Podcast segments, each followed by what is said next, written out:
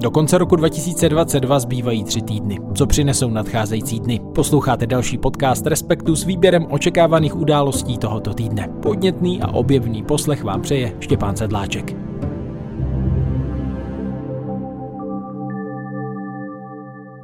Kdo povede ústavní soud po Pavlu Rycheckém? Otázka, která může znít předčasně, protože aktuální předseda končí v čele soudu příští rok v srpnu.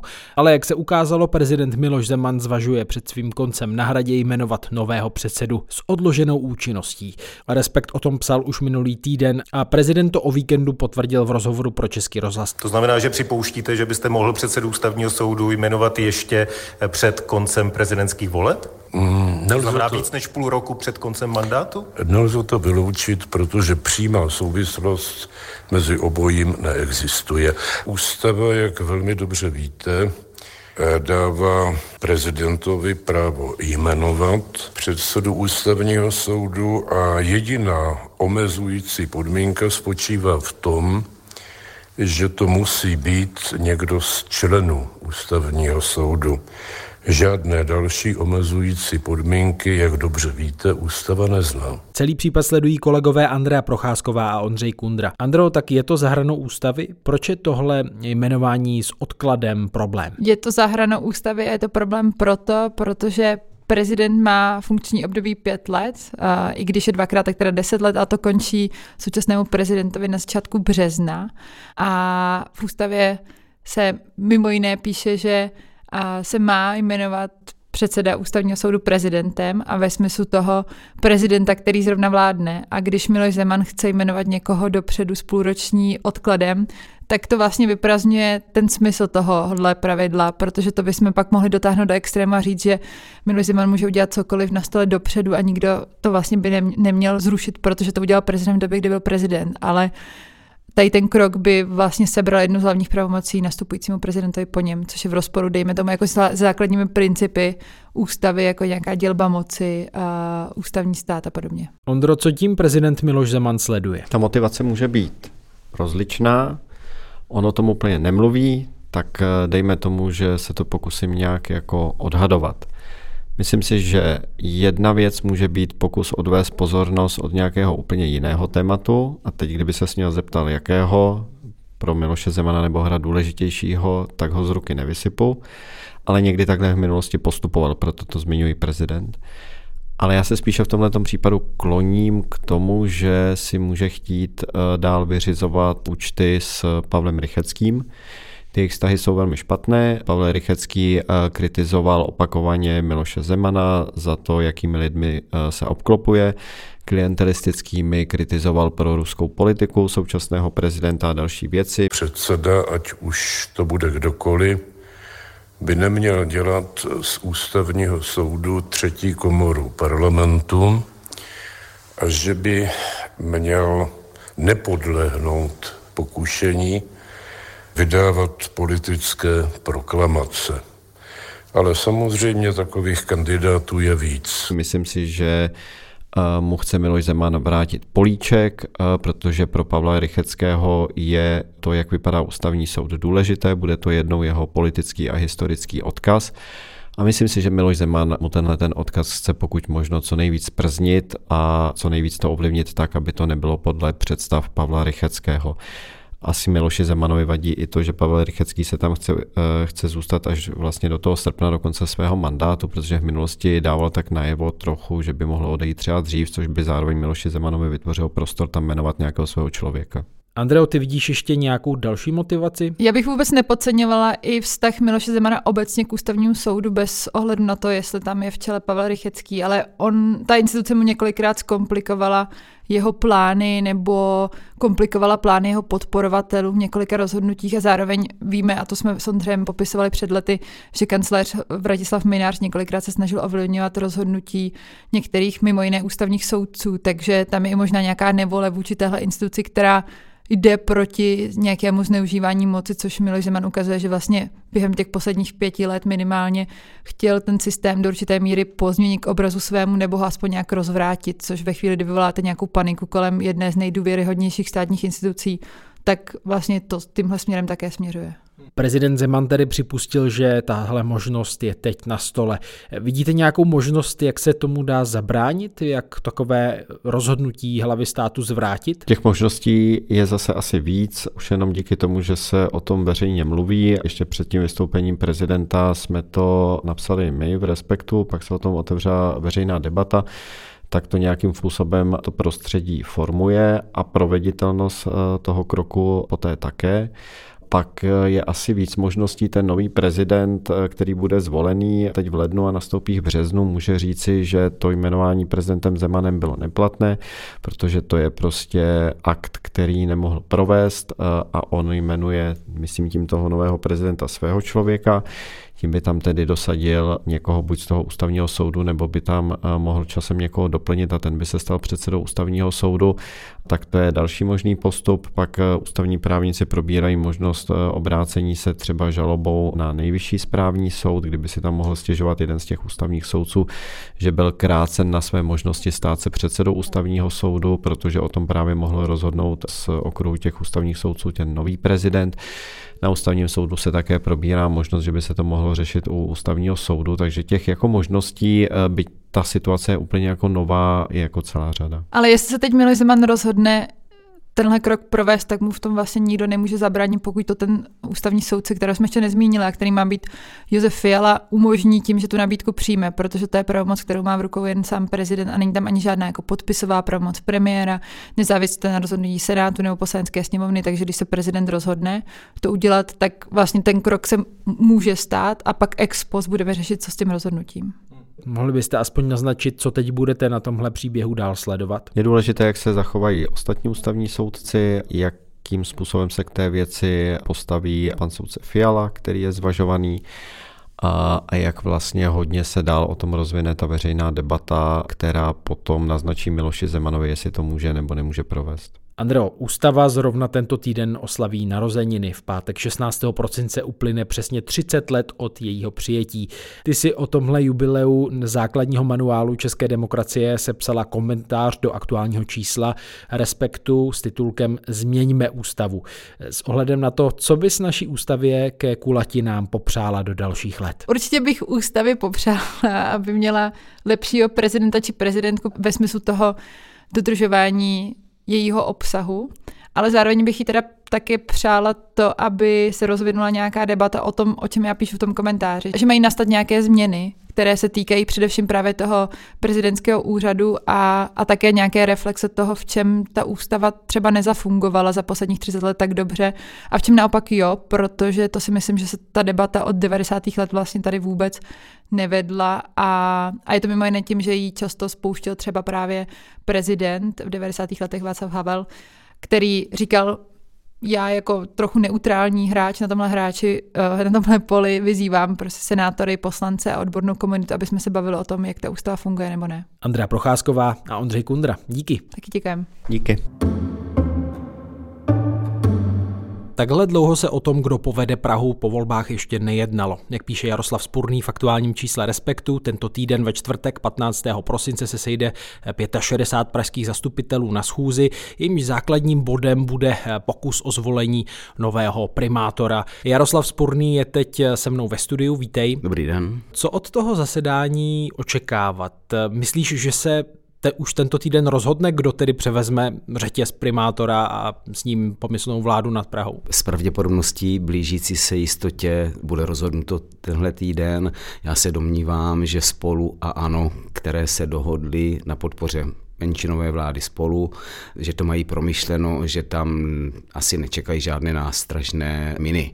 Jsou tam samozřejmě otazníky, jedna ze zastupitelek, Hanna Marvanová, dopředu avizovala, že nemusí hlasovat pro tuhle dohodu a vzhledem k tomu, že spolu a ano mají dohromady 33 hlasů a bez Hany Marvanové by neměli většinu, tak by to nemuselo projít. Nicméně Hana Marvanová se v poslední době nikomu neozývá, nechce komentovat, jestli tohle slovo nebo e, tuhle zmínku, jestli splní nebo, nebo nesplní. Pak je tam ještě jedna možnost, že by to nebylo zvoleno, nebo možná dvě, ale jsou stejné.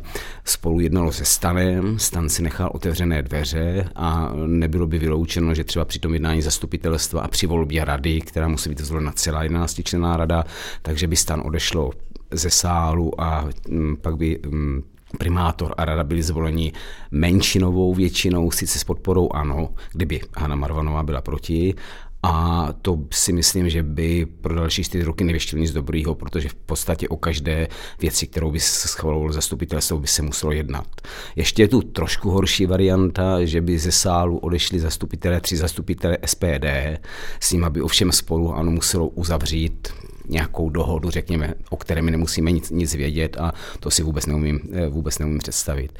Tak jako tak eh, by ta dohoda podle Patrika Nachra s ANO by měla platit dva měsíce a ANO ji podmiňuje zhruba 15 body, nějakými programovými, ale já mám pocit, že jde, jak jsem se na, na ty body díval, že jde o formalitu, ty body se netýkají žádných velkých investic nebo projektů nebo vizí Prahy, ty se týkají spíš provozních věcí, jako jak třeba zajistit levné energie pro školy, které spadají pod Prahu, nebo pro najímání bytu a a podobně a Bohuslav Svoboda, pravděpodobný primátor, už komentoval, že s tím nemá spolu vůbec žádný problém.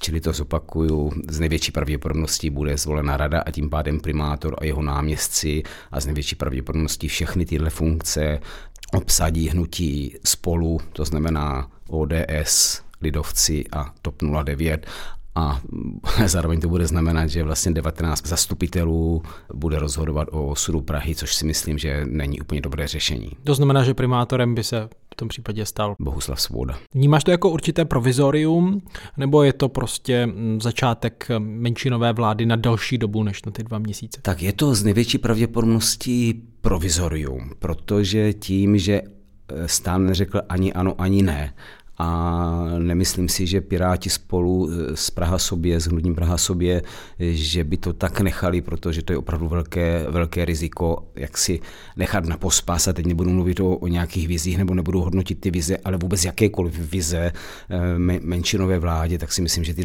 další dva měsíce bude pokračovat nějaké vyjednávání. Na druhou stranu zase Patrik Nachr je celkem zkušený politik, hm, a asi by nešel jen tak do téhle operace, kdyby netušil, že na konci bude nějaké, nějaké vítězství, kdyby věděl, že na konci února, dokdy bude ta dohoda, dohoda platit, takže ta jejich dohoda nebude platit, platit dál. To by nedávalo jinak z jeho pohledu žádný smysl. Víme, že ta komunální politika nekopíruje tu celostátní často, ale přece jenom Praha je taková specifická.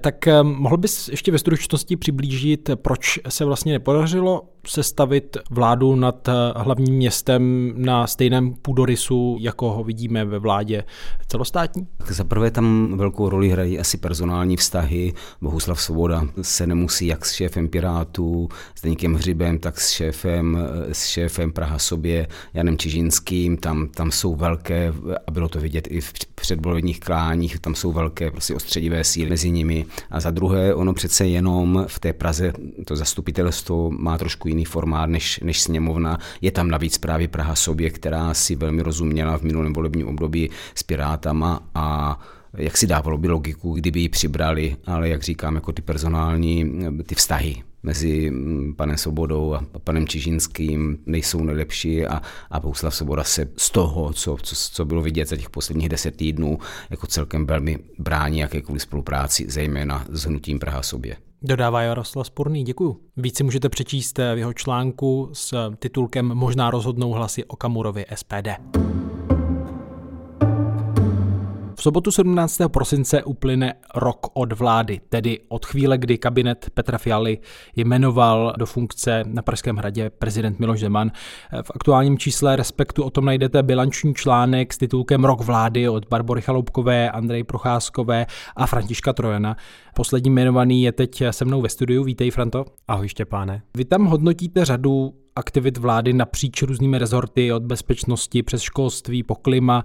Můžeš přiblížit, o kterých jsi psal ty? My jsme se vlastně zaměřili, abych vysvětlil tu metodiku výběru na eh, ty jednotlivé agendy a snažili jsme se to popisovat, byť ne vždy to samozřejmě šlo, protože to jsou spojené nádoby na to, jak vlastně ta vláda pracovala mimo tu agendu Ukrajiny nebo energetické krize. Já konkrétně jsem se zaměřil na zdravotnictví, na kulturu, školství a na bydlení. No a z těch oblastí, které si sledoval ty, tak Dal by se říct, co se za ten rok vládě povedlo? Povedlo se, kdybych začal třeba u kultury, o které jsme měli, tuším v červnu, bylo to o prázdninách eh, od Honzy Vytvara, eh, vedoucího kulturní rubriky, takový velký článek, tuším, že ten titulek byl Zkáza české kultury, který vlastně pojednával o tom, jak všechny ty krize, nejen ta energetická, ale předtím covidová, která zvlášť živou kulturu velice postihla, tak jak všechno tohle vlastně na různé kulturní sektory dopadá.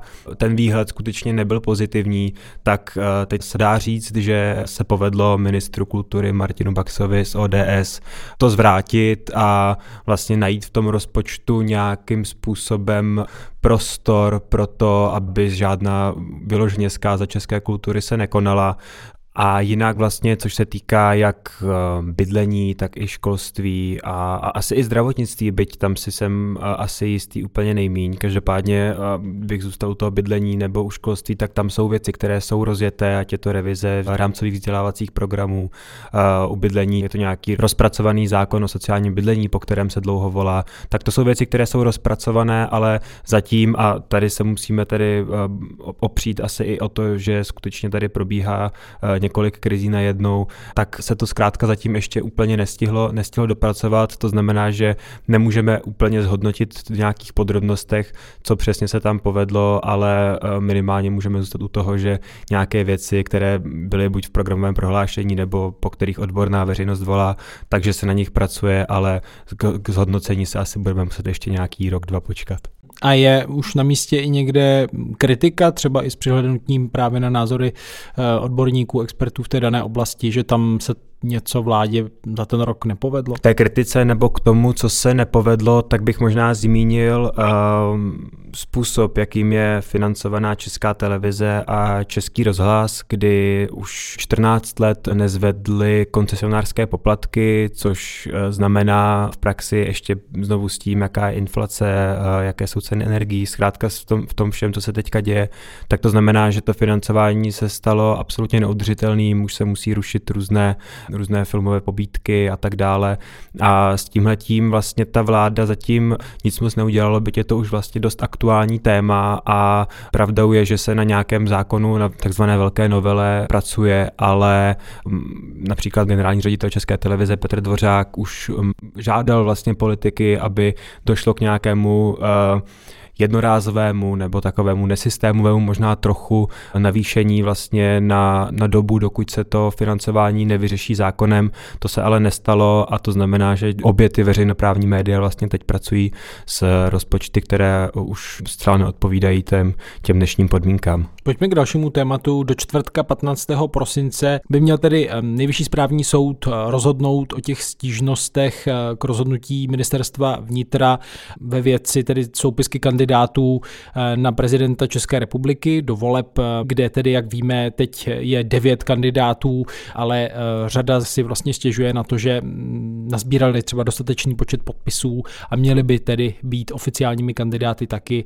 Tak co od toho čekat? Kdo kdo, je takový kandidát, kterého nejvíc sleduješ? Mě nejvíc zajímá asi, jak dopadne ta stížnost, kterou podal prezidentský kandidát eh, Karel Diviš, kterému chybělo těch už několikrát zmíněných 116 hlasů, respektive 116 podpisů, které kdyby měl, tak by měl tu, tak by dosáhl té hranice 50 tisíc podpisů. Tak mě zajímá, jak, jak on dopadne, ale zajímá mě i Karel Janeček samozřejmě, který na tom zase není o tolik hůře a Stejně tak jsem ale i zvědavý na to, jak dopadne kandidátka Denisa Rohadová, která, jak už bylo několikrát zmíněno, nazbírala ty podpisy u poslanců, ale zároveň to jsou poslanci, kteří už přes rok svůj mandát nevykonávají z, z řad ČSSD nebo z řad komunistů, tak eh, v tomhle mě zajímá, jak se k tomu nejvyšší správní soud postaví.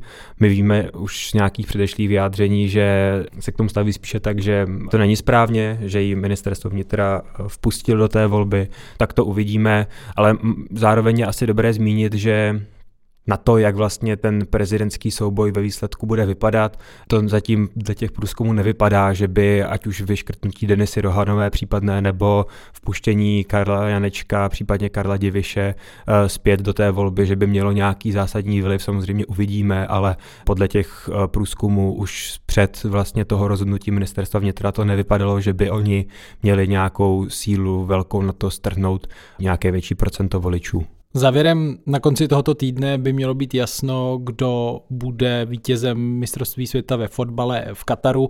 My jsme se o letošním šampionátu i spolu s Tomášem Linderem před pár týdny bavili, ještě před turnajem, kdy ty jsi řešil i takové dilema, jestli sledovat, nesledovat, tak jestli se nepletu nakonec letošní šampionát sleduješ tak um, máš nějaký svůj osobní tip, eh, které dva týmy se tedy probojí do finále? Samozřejmě jsem okamžitě začal mistrovství světa sledovat. Ve chvíli, kdy se o něm začalo diskutovat, tak mi to nedalo a od té doby ho sleduju velmi intenzivně.